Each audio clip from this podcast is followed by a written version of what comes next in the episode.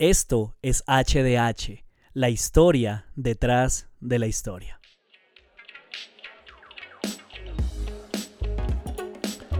Buenas, buenas, buenas para todos. Bienvenidos a un episodio más de HDH Podcast. Me siento muy contento de estar con ustedes nuevamente. Eso sí, tengo que confesarles corriendo, tratando de adaptarme a la nueva rutina que empezó desde la semana pasada, como les había dicho. Eh, ya inicia el ritmo de la universidad. Me siento, honestamente, les cuento esto. Ya iniciamos la primera semana de trabajo, pero me siento súper perdido. No, no sé, he tratado como de ir leyendo las cosas que nos están entregando, de cumplir con los trabajos, pero pues no, todavía no, no he logrado encontrar un espacio donde me pueda sentar y organizar mi, mi día.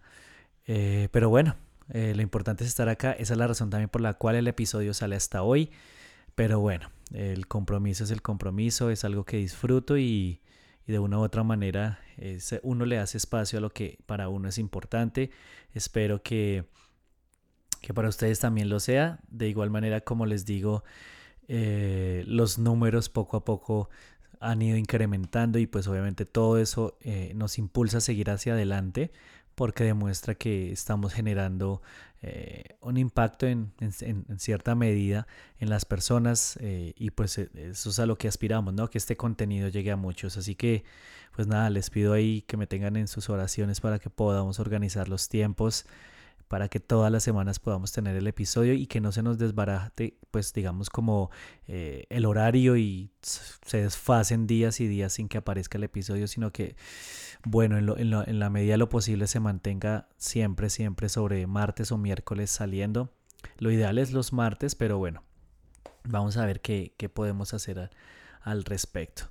Entonces, pues nada, eh, eh, ya contándoles todo lo que está sucediendo, quiero que eh, nos metamos en el tema que nos corresponde. Vamos a terminar ya nuestro trabajo sobre hermenéutica, introducción apenas, y creo que cerramos en 21 episodios sobre hermenéutica.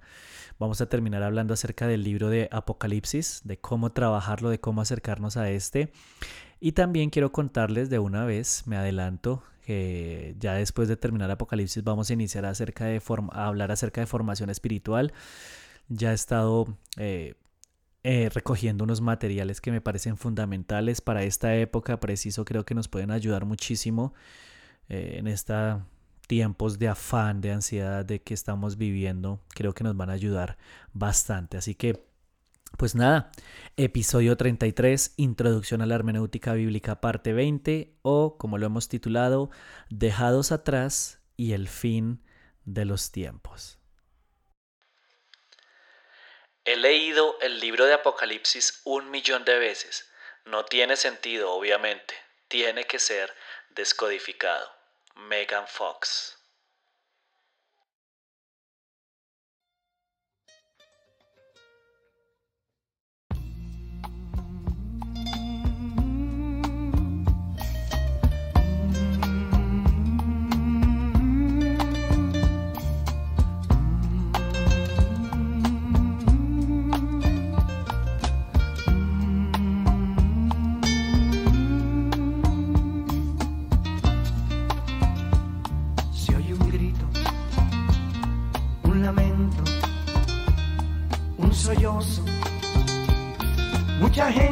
Está alarmada.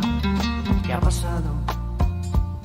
Se preguntan, ¿qué ha pasado en el mundo?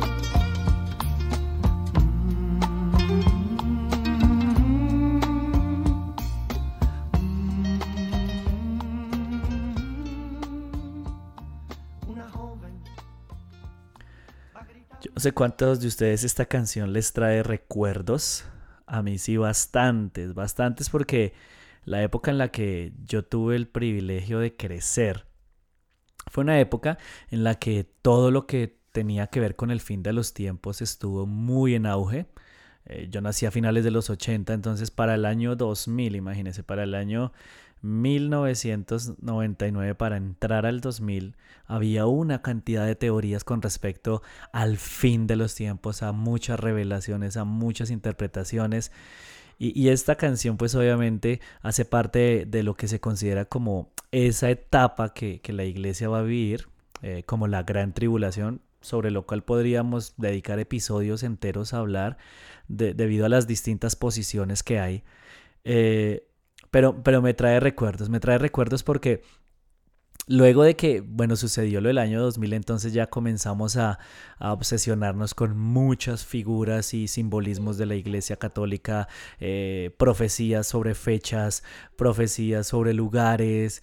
Yo recuerdo que se alcanzó a hablar acerca de, de una vaca roja que iban a ser la cantidad de testimonios sobre visitas al cielo, al infierno y, del, llamado de Jesús, de, que Él venía pronto, de, cómo iba a sonar la trompeta realmente, eh, la confusión que ha habido con los terremotos en el cielo que se confunde pues obviamente con trompetas.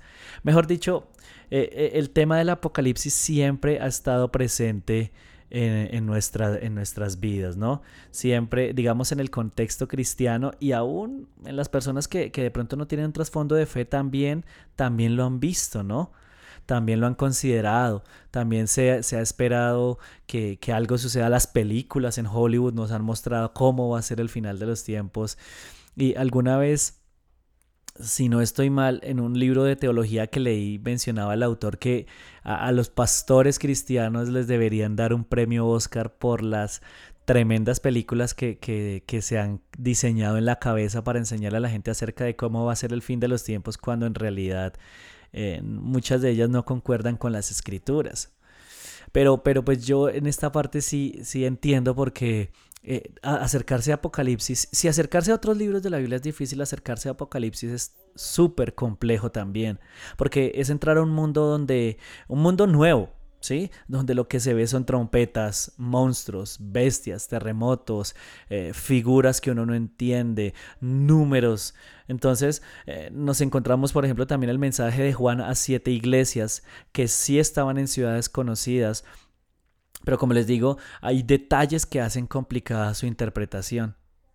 Y yo hace poco, bueno, esto es una, propaganda no paga, obviamente, el pastor eh, Andrés Speaker de la Iglesia Más Vida en México hizo una serie sobre las iglesias de Apocalipsis y trajo una luz impresionante, pero no solamente eh, sobre una interpretación, digamos, como muy forzada de los símbolos, sino eh, de, lo que significó en el contexto histórico, cultural, cada una de esas cosas para las siete iglesias y cómo aplica, digamos, a nuestras vidas fue impresionante. Se las recomiendo si quieren tener un poquito más de claridad.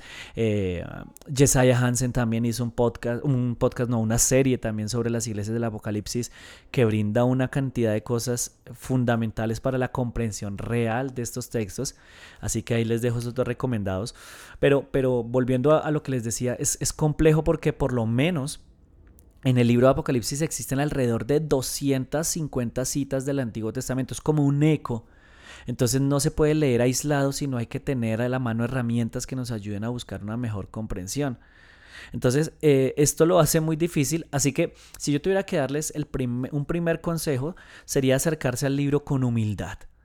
Sí, esto es un libro que, requiere de nosotros que, nos despojemos de muchas creencias, de muchas tradiciones, de muchas preconcepciones que traemos y, nos sentemos con humildad como un niño a aprender de verdad, estar dispuestos a, a decir, oh, sí, sí, va de la mano con lo que yo pensaba o a decir, uy, no, Definitivamente lo que yo estaba pensando, lo que me habían enseñado, lo que yo estaba enseñando estaba totalmente errado. ¿Y saben por qué se los digo? Porque es que esta, este libro, digamos, en cuanto a la parte de la interpretación, tiene alrededor de cinco escuelas o sea, hay cinco escuelas que se han enfocado y cada una le ha dado una interpretación diferente. Y para completar, cada una de esas escuelas se subdivide en otras más. Así que como les digo, pues la idea desde mi punto de vista es realizar un acercamiento general, darles unas herramientas básicas.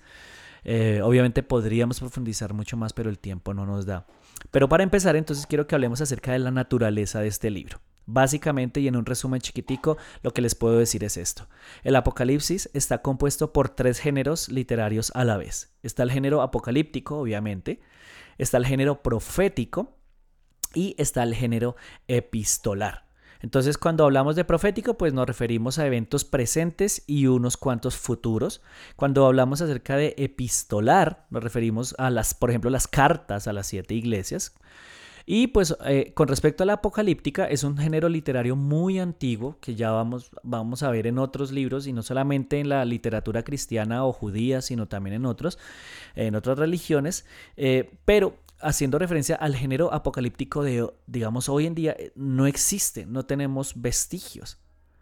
Entonces, ahora quiero que hablemos acerca del apocalipsis como revelación como profecía y como epístola. Entonces, cuando hablo como revelación, voy a hablar acerca precisamente de la apocalíptica, del, género literario apocalíptico. Y es que judíos y cristianos entre el año 200 antes de Cristo hasta el 200 después de Cristo conocieron muy bien este tipo de literatura, la cual tenía las siguientes características. Primero que todo, su raíz estaba, su raíz principal estaba basada en libros como Ezequiel, Zacarías, Daniel y alguna parte de Isaías. ¿Cuál era la temática por lo general de los libros del género literario apocalíptico? Juicio para los infieles, salvación para los fieles, pero en un futuro, juicio y salvación.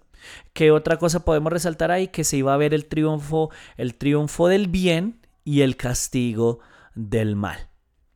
Por otro lado, entonces también es una obra literaria eh, desde el principio y lo que busca entonces, a diferencia por lo menos de la profecía, no es hablar solamente, sino todo, eh, todo por escrito, digamos así. Todo lo que tiene que ver con la apocalíptica, todo es por escrito.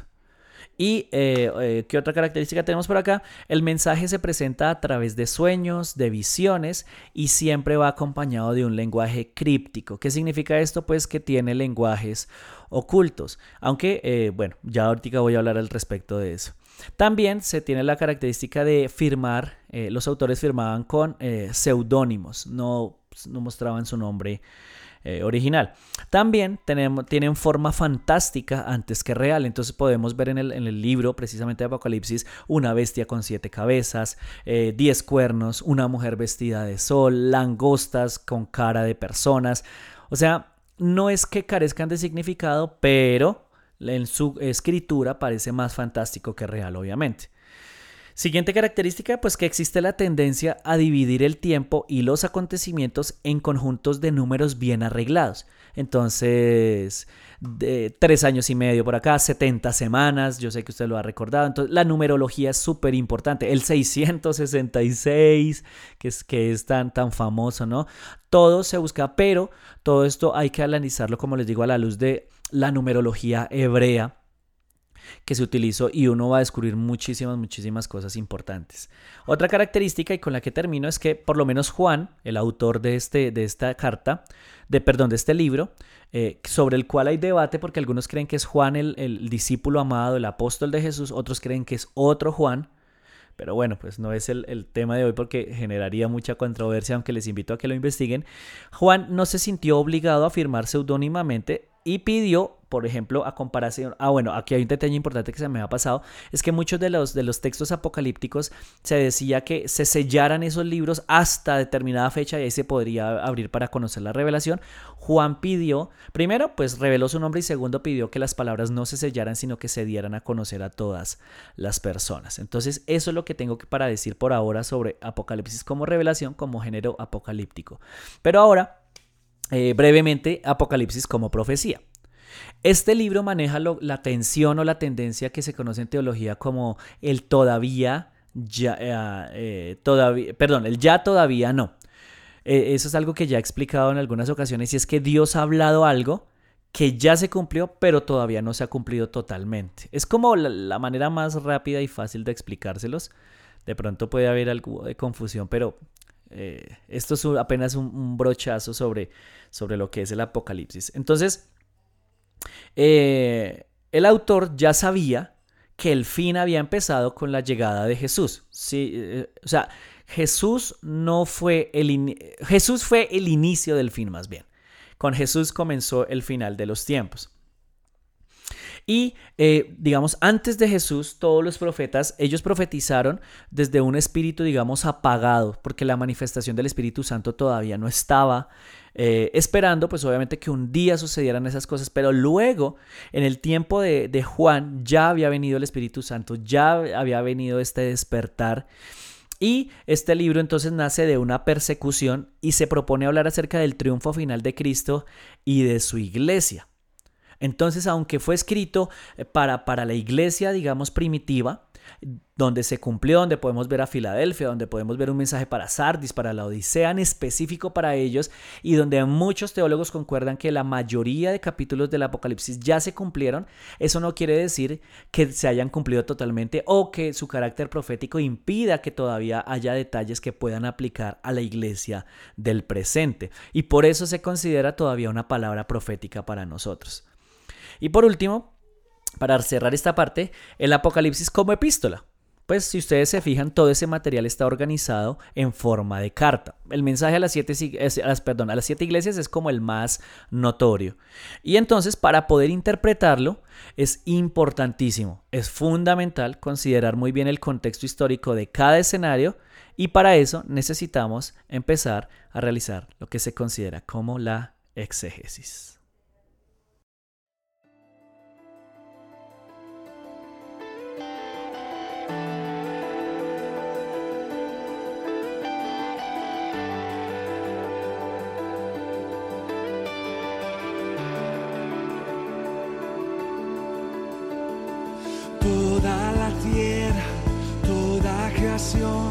Prepara el camino a nuestro Señor.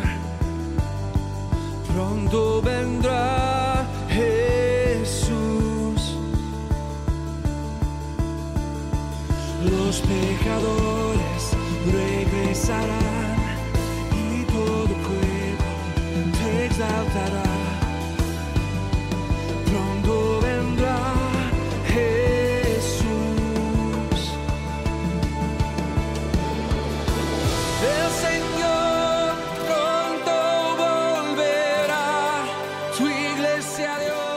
Esta canción que acabamos de escuchar eh, es The Passion, es una canción que a mí me gusta muchísimo porque habla de una manera muy esperanzadora acerca del fin de los tiempos y del regreso de Jesús.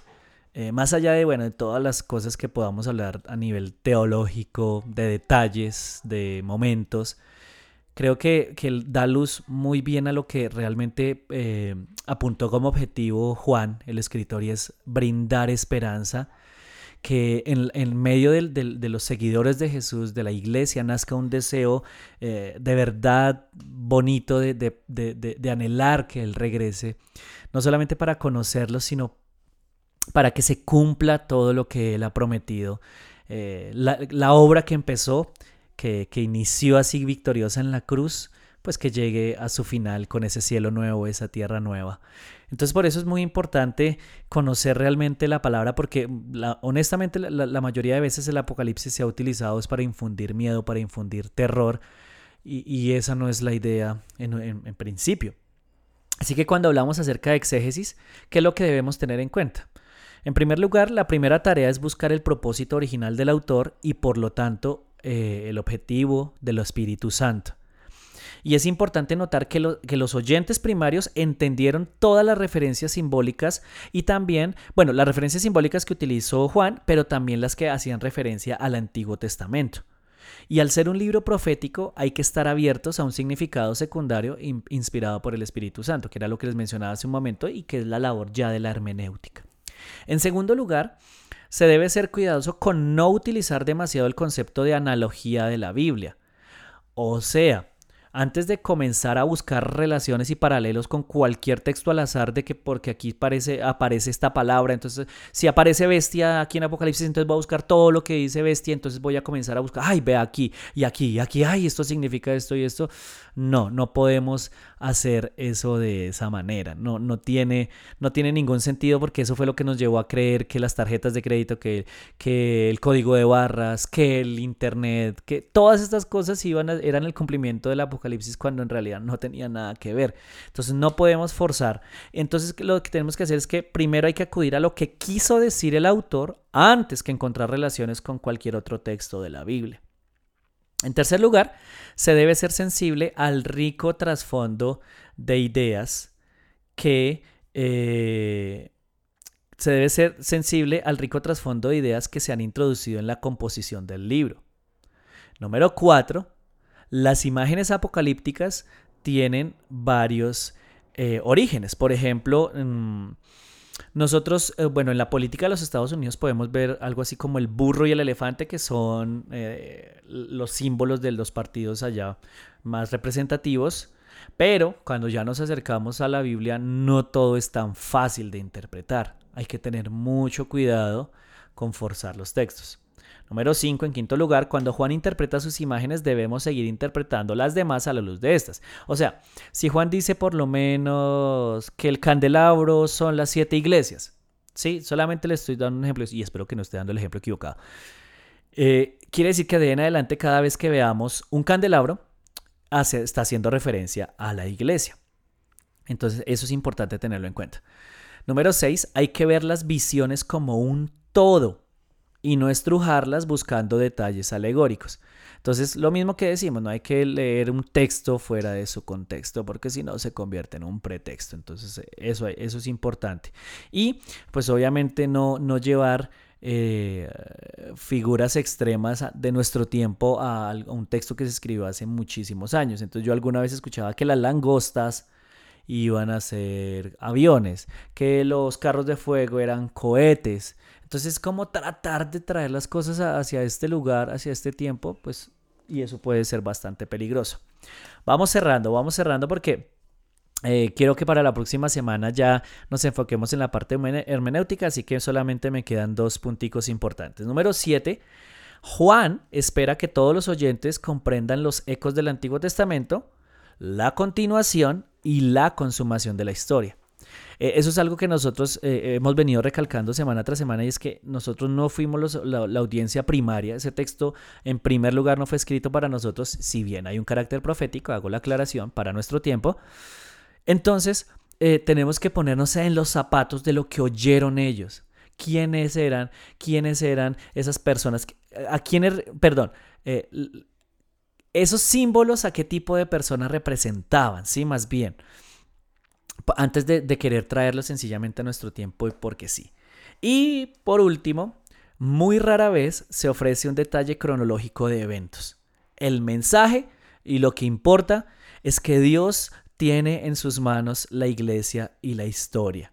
A pesar del dolor, va a haber triunfo y va a haber restauración.